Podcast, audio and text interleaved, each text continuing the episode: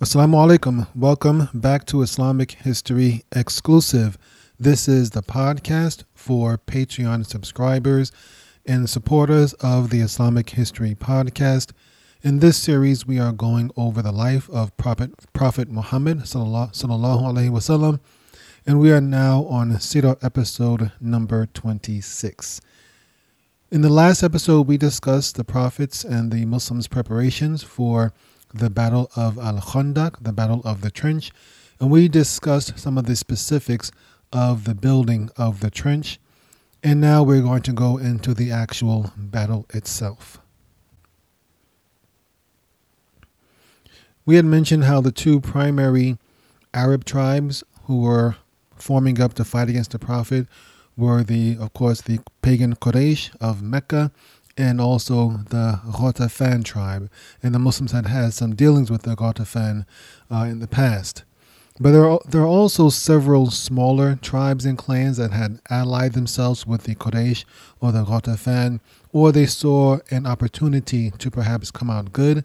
They noticed this huge army heading towards Medina, and they figured everyone pretty much expected the Quraysh and the Ghatafan, well, the Confederates, uh, to win. And so many of these of the smaller tribes along the way joined along with them. There was Banu al-Mustalik, who was which was a branch of the Khuza'a tribe, the Khuza'a tribe. And if it sounds familiar, if you are um, a regular listener of the Islamic History Podcast, then you will know that the um, Banu al-Mustalik was later attacked by the Prophet sallallahu alaihi wasallam and the Muslims during the battle. Um, Well, the Battle of Banu al-Mustalik, but it was during the episode where we talked about the ifk, the slander against Aisha, the wife of the Prophet sallallahu alaihi wasallam.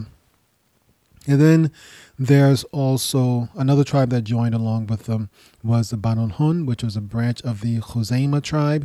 Banu Hun was, well, the Khuzaima tribe was, um, there were certain branches of the Khuzaima tribe that had betrayed the Prophet um, during the Um, and all this, the expedition of al-Rajji, when the Prophet sent teachers out to teach some of the pagans, and they betrayed them and killed the uh, companions who the Prophet had sent out to teach them. And there were also several other smaller tribes from the coastal plains of Arabia that tagged along and decided to take part in the battle as well. And so now the time for battle is about on the Muslims. The uh, most of the ten thousand man army, most of the com- pagan Confederates had arrived at Medina. And the trench is completed now, and so all the Muslims can do is line up and prepare for battle and try to prevent the pagans from breaching the trench. So the Muslim fighting force consisted of about three thousand soldiers, and they lined up in preparation for battle by a hill in uh, central Medina called Silah, and the Prophet was them was with them also. They lined up basically behind the trench, with a trench between the Muslims and the uh, Confederate armies. The women and children of Medina, they were placed inside various fortresses throughout Medina. So you understand a little bit about these fortresses. Before the Prophet arrived, understand that Medina was really a small village with a bunch of um, scattered hamlets throughout the area. Scattered hamlets are like small houses here and there, not really a true city or anything like that. But when the Muslims and the Muhajirun and the Prophet arrived, and now they're trying to build a real community, the Prophet and the Muslims, the Prophet ordered ordered this most likely, they began building fortresses throughout Medina, uh, truly armored and fortified homes throughout Medina as a means of protection. And there were about two hundred of these fortresses throughout Medina. Now, they probably weren't very big, but still they were fortified and armored homes that were stronger than just the little hamlets, which were probably um, during the time of uh, of Yathrib, before the Prophet came, which were probably just cloth or bare mud brick homes that would have been easily destroyed by any sort of army. So now the Muslims had these fortresses, and they put the women and children inside of these fortresses for protection. So as the battle uh, began to really get underway, so to speak, it wasn't really a fighting battle, as you'll see in a few moments. As the battle began to get underway, the Prophet considered different alternatives he had to try to break this federation, to try to break up these allies and get the uh, someone to split off and peel off from the from his enemies. And he considered bribing the Ghatafan, the Ghatafan tribe, and he considered bribing them and getting them to break off the alliance with the, that they had with the Quraysh. And so the Prophet actually began negotiating with the Ghatafan, and he had went gone so far as to offer them a third of Medina's date crops if the Ghatafan broke off from the siege and returned home. And the talks were going back and forth between the two sides, between the Muslims and the Ghatafan. They were going back and forth, but basically both sides jockeying and maneuvering for position, trying to see how much they can get from the other person. And it finally got to the point where an agreement had been drawn up, but it was never signed. So this agreement uh, between the Muslims and the and the Ghatafan tribe had been drawn up, and they had it basically written down, but it was never signed by either party, and it was, wasn't witnessed by anyone either. So it was just a, an agreement in writing, but until someone actually signs it, it doesn't actually go into effect. Before he actually signed it, the Prophet went to get to the advice of the two Sa'ads. We mentioned we mentioned them in the last episode, Sa'ad ibn Mu'adh and Sa'ad ibn Ubadah, both from the uh, Ansars. The Prophet went to them to ask their advice on whether he should accept this agreement with the Ghatafan or not. When the two Sa'ads heard the Prophet's um, explanation of the agreement, they asked him if this decision was from Allah, meaning if this was revelation, or if this was the Prophet's own strategy, it was, this was something he was thinking up on his own, or was he just doing this, or was, did he feel pressured to do this to help the Ansars, to help the people of Medina? And the Prophet reply, replied basically that he was doing it for the Ansars, because the Ansars, it was their homes, and they stood to lose the, lose the most that was under siege. The Ansars were the one, the vast majority of the Muslims at this time were made up of the Ansars. The Muhajirun only made up about two hundred or so, but we have three thousand Muslims here.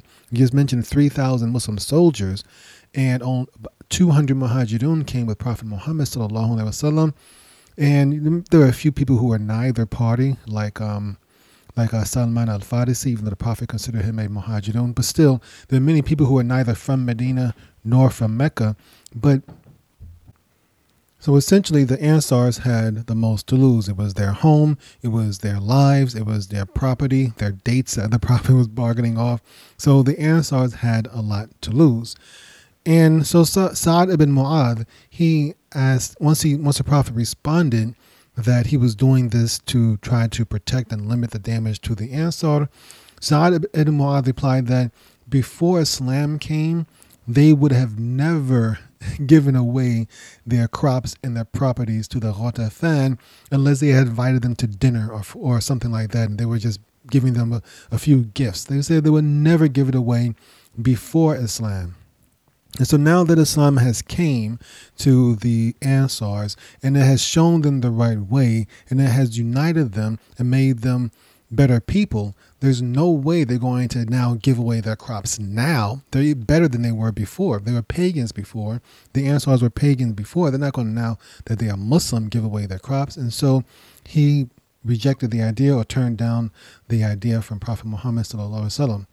And so Sa'ad erased the terms of the agreement, and he basically said, no, they're going to stay there by the Prophet's side. They're going to fight, and they're going to let Allah be the judge between the Muslims and the pagans. And so the siege of Medina got underway. The Quraysh could not get across that trench. Uh, they were shocked and they were stumped when they got to the trench. And there's remarks that some of them said this was not the Arab way to fight. This was basically trying to condescend on the Prophet's strategy, strategy uh, saying that this was some sort of uh, maybe a cowardly ploy by the Prophet and the Muslims. But nonetheless, it protected the Muslims. That's for darn sure. And this siege on Medina lasted almost a month. During this period of time, of course, the Quraysh, they were on the outs- on the other side of the trench. They could, and they did receive reinforcements and replenishments of their supplies while they were trying to find a way across the trench, while they're trying to starve the Muslims out. Whereas the Muslims were stuck in Medina, they couldn't do anything. And the Muslims were in a very difficult situation. We mentioned how, first of all, it's Ramadan. Secondly, they were um, low on food. Well, obviously Ramadan ended at uh, at some point in time during the battle, during this month-long siege. But still, they were already low on food because they couldn't leave Medina for a long time. Their caravans hadn't been able to leave for a long time. On top of that, we mentioned a few episodes how there was already um, a drought underway, and this was still carrying on till now. So the Muslims were, were suffering quite a bit uh, under this siege. Now, even though the Quraysh, the vast majority of them, could not cross the trench, they were able to shoot arrows over the trench and hit some of the closer areas of Medina. Some of the arrows went into the Muslim ranks, but others actually flew over the, the, the soldiers' heads and into the city itself. And so this made going outside of the fortresses, we mentioned all the fortresses earlier, this made going outside the fortresses very dangerous. And so the Muslims pretty much had to stay inside the, their fortresses in order not to get shot by some random arrow from the Confederates. And sure enough, Sa'ad ibn Mu'adh, one of the Sa'ds we mentioned earlier, he was from the Aus tribe. He happened to be outside while the pagans were shooting arrows into Medina. And there he was wearing armor, armor, but there was a portion of his body, his arms basically, that was not covered in armor. And he got struck by an arrow in what's known as the median cubital vein. And this is the vein that is often used to draw blood in our time. And so now Sa'ad ibn Mu'adh, one of the chiefs of the Aus, of the Ansars, was now hit in this major vein by an arrow, and he slowly began to bleed out. Once again, this is the seventh century. There really, there really wasn't too much the Muslims could do about it at that time. Um, I guess they didn't, if they knew about tourniquets, maybe they didn't just have the abilities to do so or whatever. But the point of the matter is, Sa'ad ibn Mu'adh began to slowly bleed out, and it became evident that death was going to come to him soon. And so after he got shot like this, he made dua and asking asking Allah that Allah would allow him to live long enough to get revenge on Banu Qurayza. Banu Qurayza, once again, was the Jewish tribe within Medina that had betrayed the Muslims. And that dua, that request by Sa'ad ibn Mu'adh, is going to become very pivotal soon. Very pivotal. Anyway, the Muslims, of course, they did shoot arrows back across the trench at the um, at the uh, pagan Confederate tribes, but Muslims were small in number in comparison, and I'm not aware of uh, how much damage they actually did to the pagans. All in all, the Muslims of Medina, the city itself, was basically engulfed in fear and anxiety. They were pretty much surrounded by this huge army of people who wanted to essentially wipe them out. And they were also afraid that Banu Qurayza, who was actually still within Medina, might at any moment rush out and attack them.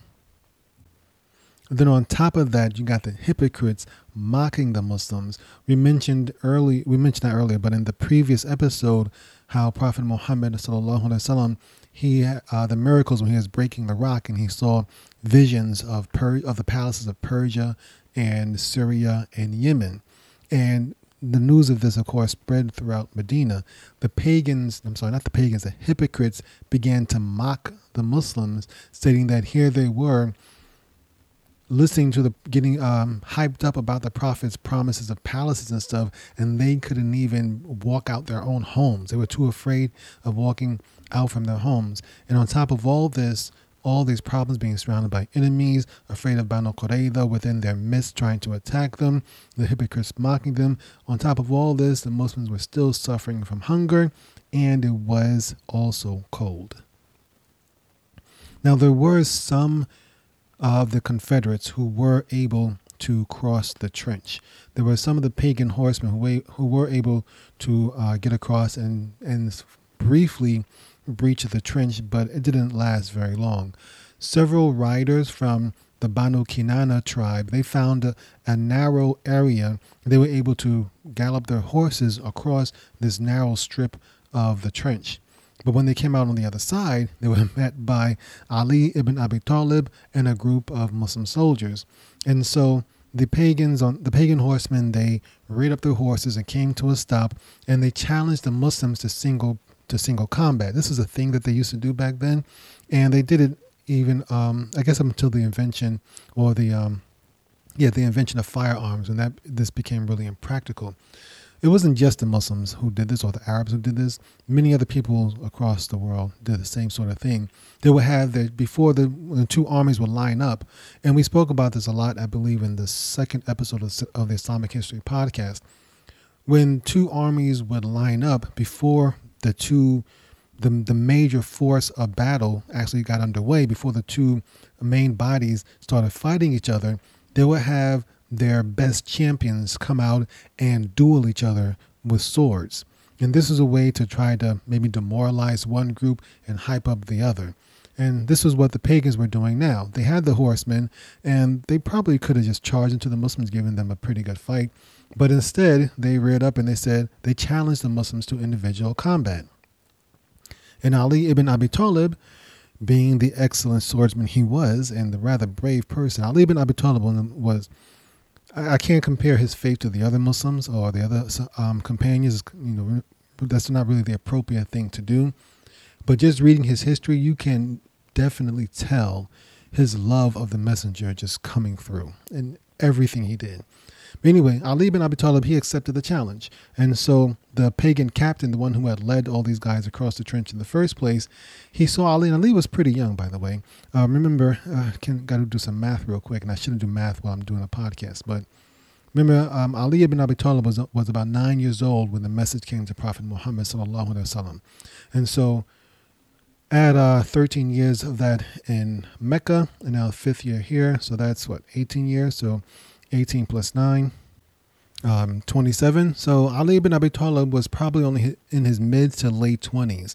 So a fairly relatively young man. And so when the captain who uh, who led the pagan horsemen across the trench saw Ali, how young he was, I, I don't really want to fight you, dude. And he said, I don't want to fight you. I don't want to kill you. And Ali said, well, I want to kill you.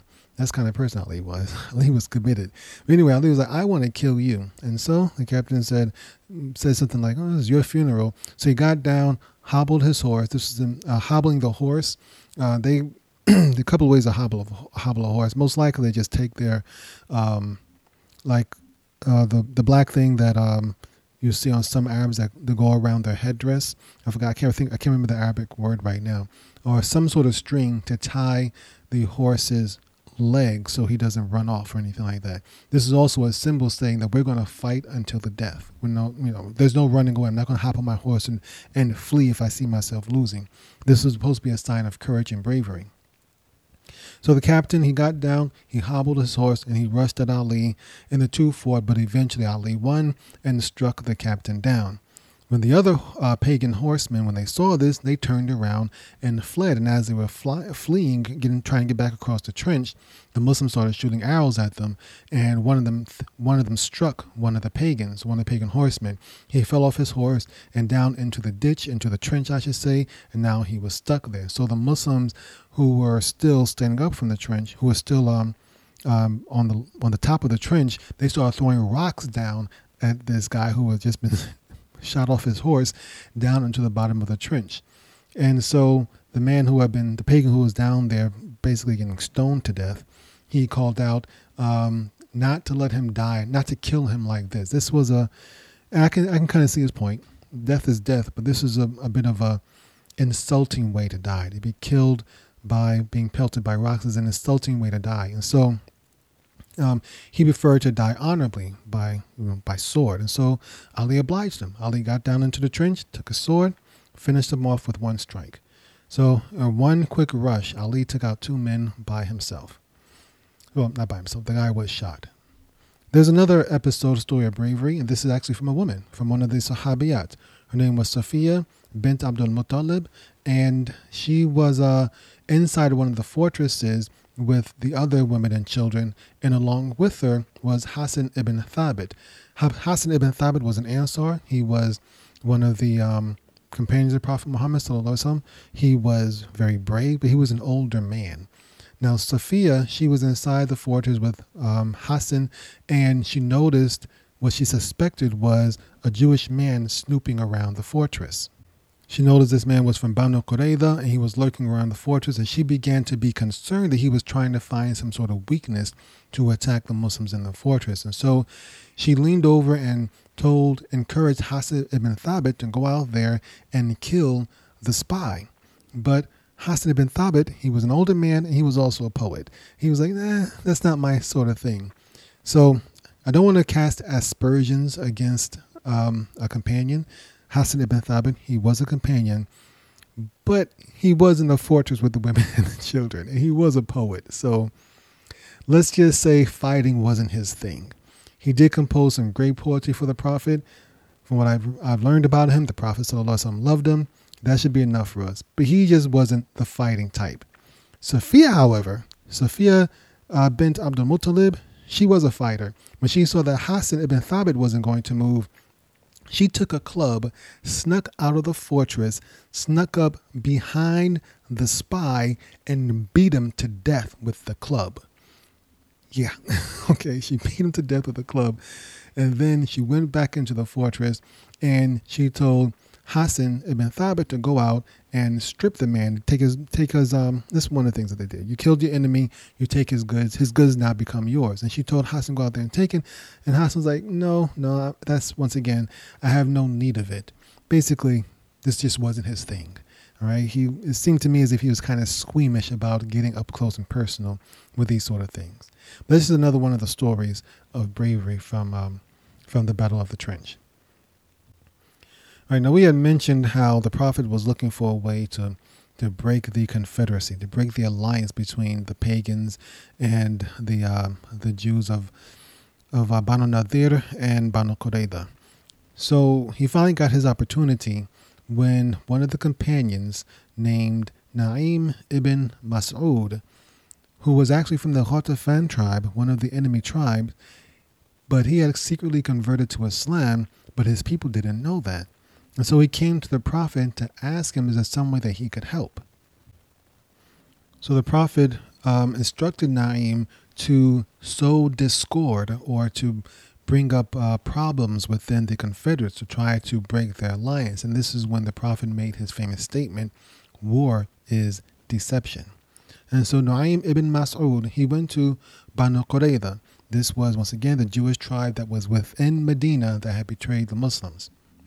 He went to them first, and he told them that if this thing didn't work out, if the Quraysh were not able to break the siege and get into um, and get into Medina, if the Quraysh and the Ghatafan abandoned the war, then Banu Qurayza would be in some serious trouble, because their homes were in Medina. The pagans, the Quraysh, the Arabs, they can go back to Mecca, wherever they came from, whereas Banu Qurayza, they're going to be stuck right there in Medina and have to deal with the Prophet and the Muslims on their own.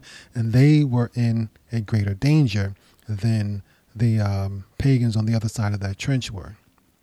So Nu'aym ibn Mas'ud, he advised Banu Qurayza to, to ask the Quraysh for hostages, basically gain hostages from the Quraysh to uh, basically show their commitment to going the distance, to prove that the Quraysh would not just abandon Banu Qurayza if things went wrong.